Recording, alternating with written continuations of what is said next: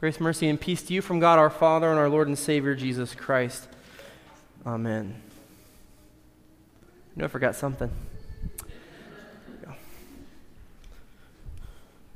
Today's sermon is called Trust in God's Promises. Trust in God's promises. This is at the core of a life of faith. When you think about being a Christian, what does it mean? If you were to describe it in four words, I think this is a pretty good a pretty good definition. What is a Christian? Well, it's a person who trusts in God's promises.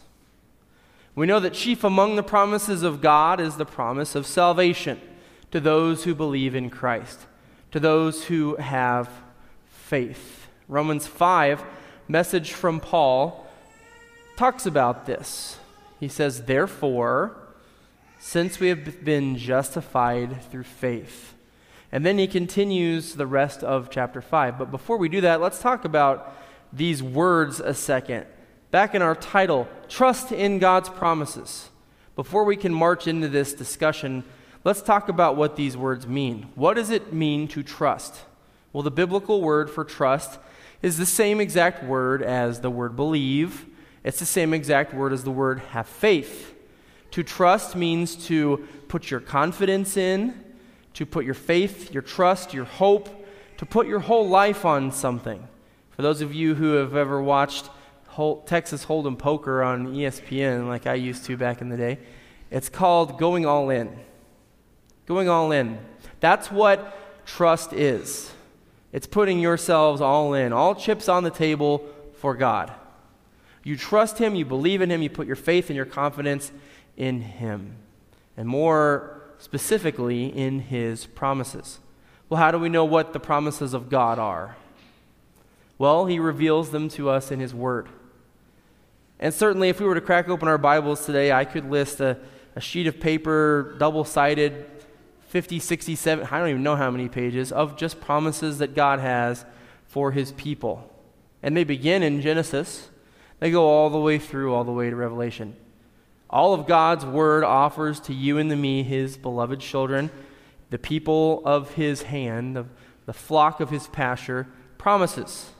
God says, I will do this. I will say this. I will be this for you. You will do this. You will say this. You will be this for me. These promises, these covenants are all throughout the Bible. Today we're going to talk about just a few from Romans chapter 5, but we are talking first and foremost about the one that we started off by, by talking about how we, we have trust, we have hope, we have faith at the very core of our identity as a Christian. Paul knows that we have been justified through faith, and he spends all of chapter 4 talking about this. So in chapter 5, he begins with the word therefore. Having established the fact that this is true, let's move forward. So he's established the fact that we've been justified through faith. This justified through faith, this like kind of saved by faith idea. Hopefully, it's one that's rather familiar to you all. After all, you are Lutherans, right? You have been saved by grace through faith. The marching cry of Martin Luther and the Reformation. And this is the core foundation of our Christian faith, our Christian walk of life, that we have been saved by faith, grace through faith. And, and we would say that this is the most important thing you can possibly know that Jesus came, He died for you. And, and through faith in Him, by the grace of God, you can have eternal life with Him. It's the greatest promise ever given to humanity. That's the promise that God gave to you and to me. But is it the only promise God gives? Certainly, this is the foundation. If you want to think of a foundation in a building, Foundation is really important, but it's not the whole building. Buildings are bigger than just their foundation. You build the rest with bricks and mortar, and that's what the promises of God are. There is a core chief promise, a teaching, a practice of the church that we find here in this idea of being saved by grace through faith. But there's more. But wait, there's more.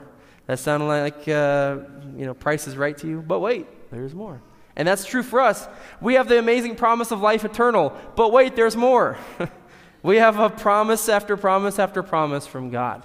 And just here in one chapter of Romans chapter 5, we hear several promises of God.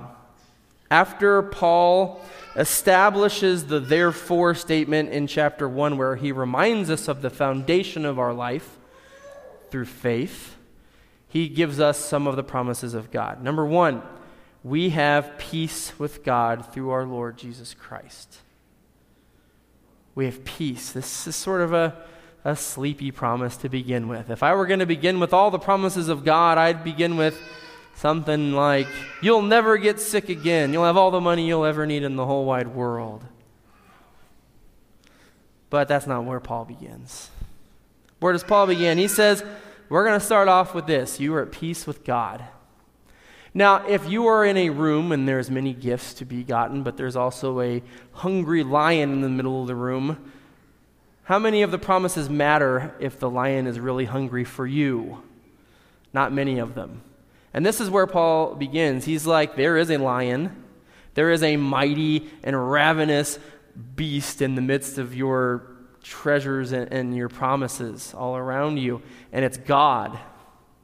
We often think of God as this tender, gentle, fatherly, caring soul, but he's a warrior too. He's the Lord God, Yahweh of Sabaoth, Yahweh, the commander of the angel armies, the hosts unnumbered, which conquer heaven and earth on the last day. He is powerful, He is mighty, He is vengeful against sin. And so, before he goes anywhere, Paul says, You're at peace with this guy, and that's a good thing. Because the opposite of that is not good. You're at war with this God. You're at war with this lion. You're at war. That's not a good place to be. And so he says, first of all, you're at peace. And not just at peace, he's the one who's on your side to fight all the foes who would seek to devour you. That's a very good thing. Not only do you want God not to be angry, you want him on your side. You want him in your corner because he is powerful and mighty. And so we have peace with God through our Lord Jesus Christ.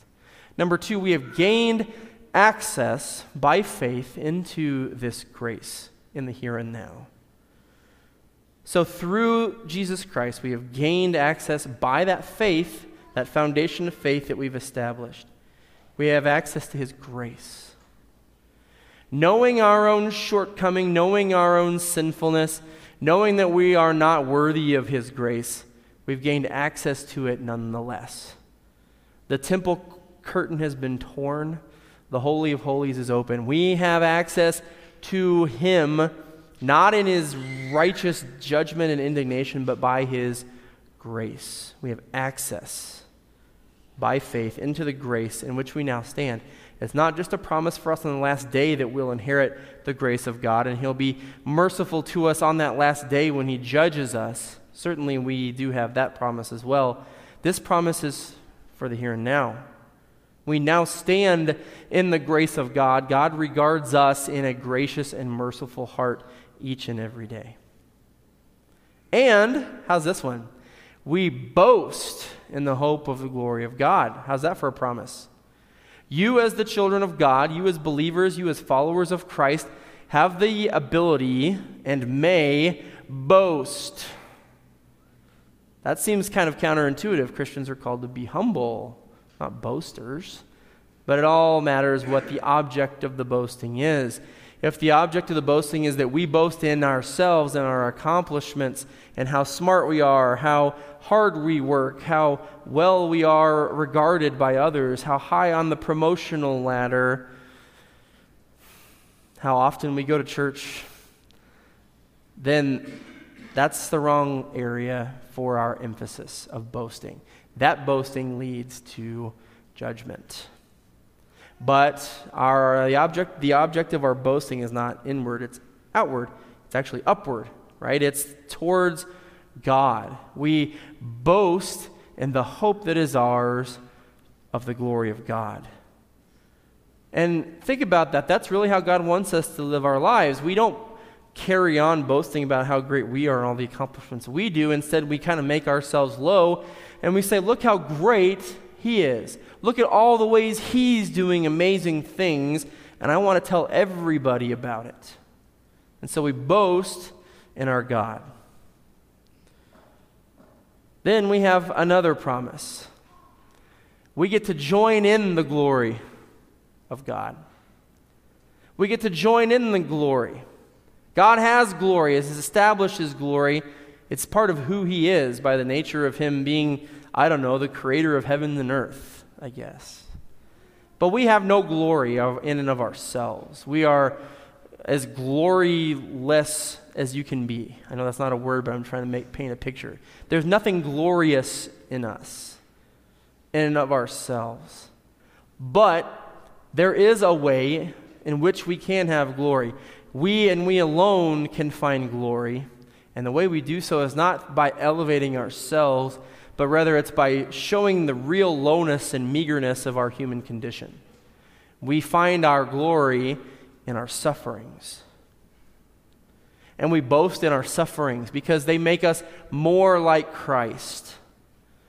They bring us closer in proximity to Jesus, who suffered and died for our sins. And so we find glory and we, we, we join in the glory to some extent of God, not by saying, Look how much like God I am, but rather by showcasing the fact that, that we suffer and that suffering does something to us. That suffering, it promotes in us something new. We and we alone, you've heard me say that before, have the promise of having our suffering matter. Nobody else has that promise. For everyone else, the suffering is suffering for suffering's sake. It's pain for pain's sake.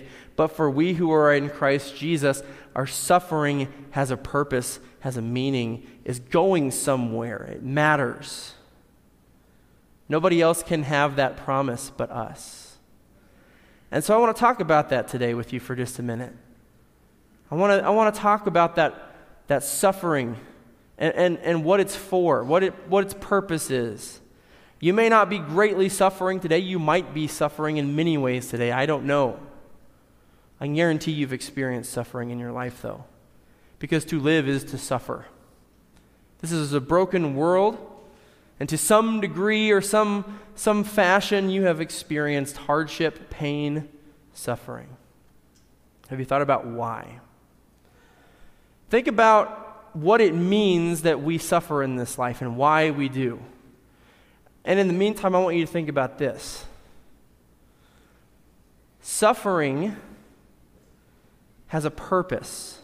Paul talks about that in the epistle lesson. He says, after we he says after that promise that we find glory in our suffering, he says, because we know that suffering produces something. It has a benefit for us. It produces perseverance. We often look like this in our lives, in our spiritual lives, where we're ill equipped to lift the load of the, the problems and the suffering of our lives. We look like we're about to buckle under the weight, and then you know what God does? He puts some more on us. And we have a prayer to God. We have a choice to pray one of two things. We can say, God, take the weight of this suffering away. Or we can pray the prayer that I think Paul is encouraging us to pray. That's God, I'm not sure what this suffering is about, but I do know that it is purposeful. And the purpose of it, the purpose of suffering, is that it produces something, it produces perseverance. We begin looking like this we're feeble, we're struggling we're barely making it through the suffering of our daily life. It feels like we're taking one step forward and two steps back. But after we learn to transform our mindset on suffering from being a, a person who complains to God about the suffering of our life to saying, God, I don't know the purpose of this suffering, but I put my trust in your promises. As soon as we transform that way of thinking, then suffering produces perseverance. Now I want to talk about my favorite topic movies. And I'll talk about movie montages. And my favorite movie montage, of course, since I was born in the 80s, is from the Rocky movies. Okay? The sports training montages in the Rocky movies are awesome, but probably my favorite one is the one from Rocky 4. It's not the best of the Rocky movies, it's, it's a pretty good one, but the training montage I love because what it does is it showcases a, a process, a path where it develops from not being ready to him being ready and prepared. So Rocky has an adversary, right? Ivan Drago, the, the Russian who, um, I won't spoil too much of the movie, but Rocky has a chip on his shoulder and wants to go and fight him. Yeah, we can spoil a movie from 1985 or whatever. But, uh, you know, you should go watch it anyway. And so Rocky's going, he's got a, a boxing match against Ivan Drago. And Ivan Drago is a machine. Uh, and he's surrounded by machines. He's, he's an absolute physical freak. He's six foot nine, 280 pounds of rock hard solid muscle.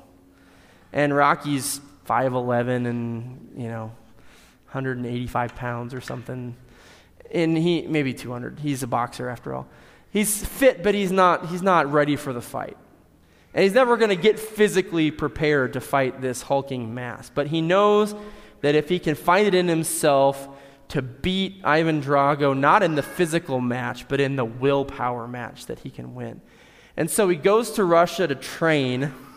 And Ivan Drago was training basically in a laboratory. He's surrounded by scientists in white lab coats. There's all this high tech machinery and flashing lights going on all around him. Every piece of workout equipment is a machine, and he's got all these programmed things going on, and they even inject him with steroids into his arm. And he's, he's, you watch him working out, and he's just a, he's a physical freak. And by contrast, Rocky is working out. He goes to Siberia. He's in an abandoned barn in the middle of nowhere. No machines, no medicines, no scientist. With him is his brother in law, his wife, and his coach. And he, he wants to get away from it all. He wants to be alone so he can focus on one and only one task, and that's being prepared for the fight ahead. And so he knows that he has to suffer, and he does so willingly. He's going to step into that suffering and say, I'm here, and I'm going to do what needs doing. And in that, he, he grows in his perseverance. He, instead of the machines, he picks up logs off the ground. Instead of this high tech sled thing, he literally pulls an old fashioned dog sled with his brother in law sitting on the back. Instead of lifting weights, he lifts a cart with his brother and his, and his wife and his, uh, and his coach sitting in there. He does all these kind of workouts that aren't really workouts, but just they just cause pain and suffering and in the midst of doing all this, he's growing in his perseverance. And that perseverance begins to build in him this resolve that, that kind of dissolves into character. Now he is a person of pain. He knows what it is to suffer for his cause, and he's willing to do so, and he's stepping into it with gritted teeth. There's pain all over his face as he's doing this, but you can see the determination. He's willing to go the distance. And so he lifts that cart and he's doing all these things and he's hollering and screaming. He's getting the job done. And probably the best scene in the montage is at the very end of the montage. You can see that Ivan Drago is going step for step with him. You can see Rocky's lifting logs, Ivan's lifting weights. Rocky's running on the snow, Ivan's running on the track. He's talking with his coach, Ivan's talking with a scientist. Rocky's coach tells him only two words during the whole montage. He looks at him and square in the eye and he says two words. He says, No pain. There's a lot of pain, trust me. You can see it. I, if I were doing those things, I'd be like, Yeah, there's a lot of pain. but for him, there's no pain. He's not allowing pain to dictate, he's not allowing suffering to dictate what he is doing because he knows this suffering and the pain has a purpose. It's going somewhere, it's going to accomplish something. The suffering produces perseverance, the perseverance produces character. And now, as a person of pain, as a character, a person of character who can overcome that obstacle by, by sheer determination, he produces hope. The very last scene of the movie montage has them running. Ivan's running on a treadmill. Rocky's running on the snow with a car chasing after him, trying to catch him. He takes off running up a mountainside and they can't keep up with anymore. And just to show that Ivan Drago can go step for step, they start to elevate the angle of the treadmill. And they're huffing and puffing. You can see both of them are just in some serious pain. It's a battle of the wills who will quit and who won't. And Ivan Drago quits. He can't hack it. But does Rocky quit? No, man. Because he's got that character. He knows there's going to be pain and he's ready for it. He's going to step into the suffering and overcome it because he is a person who can do that. And he gets to the top of the mountain and he's just in sheer elation and hope. He knows that he's beaten Drago already and the fight hasn't even begun because there's no way that he could keep up with the sheer tenacity that it required to get up that mountaintop. And so think about the analogy of, of, of Rocky and how it ties into our spiritual life, right? Unfortunately for us, this is a seven minute movie montage, and the sufferings of our life don't come and go in seven minutes. It could be seven weeks, it could be seven months, seven years, 70 years. We endure sufferings that are sometimes ongoing our whole life, and we wonder why. Why, Lord? Why is there continued suffering going on and on? But if we can take that suffering and have that mindset, instead of, instead of it transforming ourselves into people who mope and whine and complain about the fact that there's suffering in our life, if we can instead allow that suffering to be converted into perseverance by saying, yeah, there's hardship, there's, there's pain, there's pain in my life, there's pain in someone else in my life's situation that I can step into and help them carry their load of suffering and pain. Then that's, that becomes perseverance.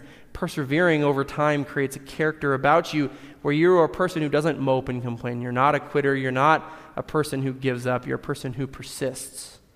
And that character of persistence in the face of suffering leads us to hope.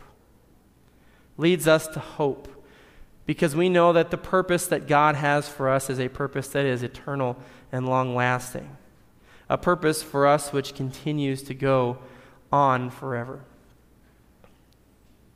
We remember it's not our power that gives us hope, though.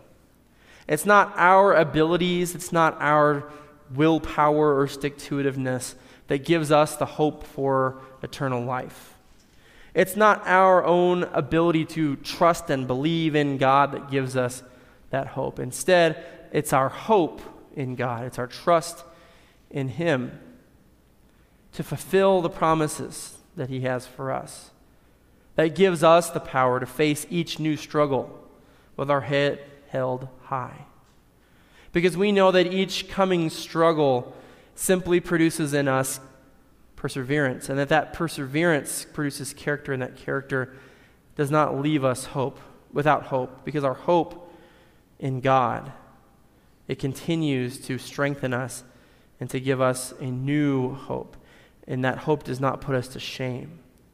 The reason the hope does not put us to shame is because it is a hope of a God who loves us, who truly cares for us, who sees us in the midst of our suffering and does not have an, an, an, unsympathetic viewpoint to us, but who rather sees us and wants to help us to grow.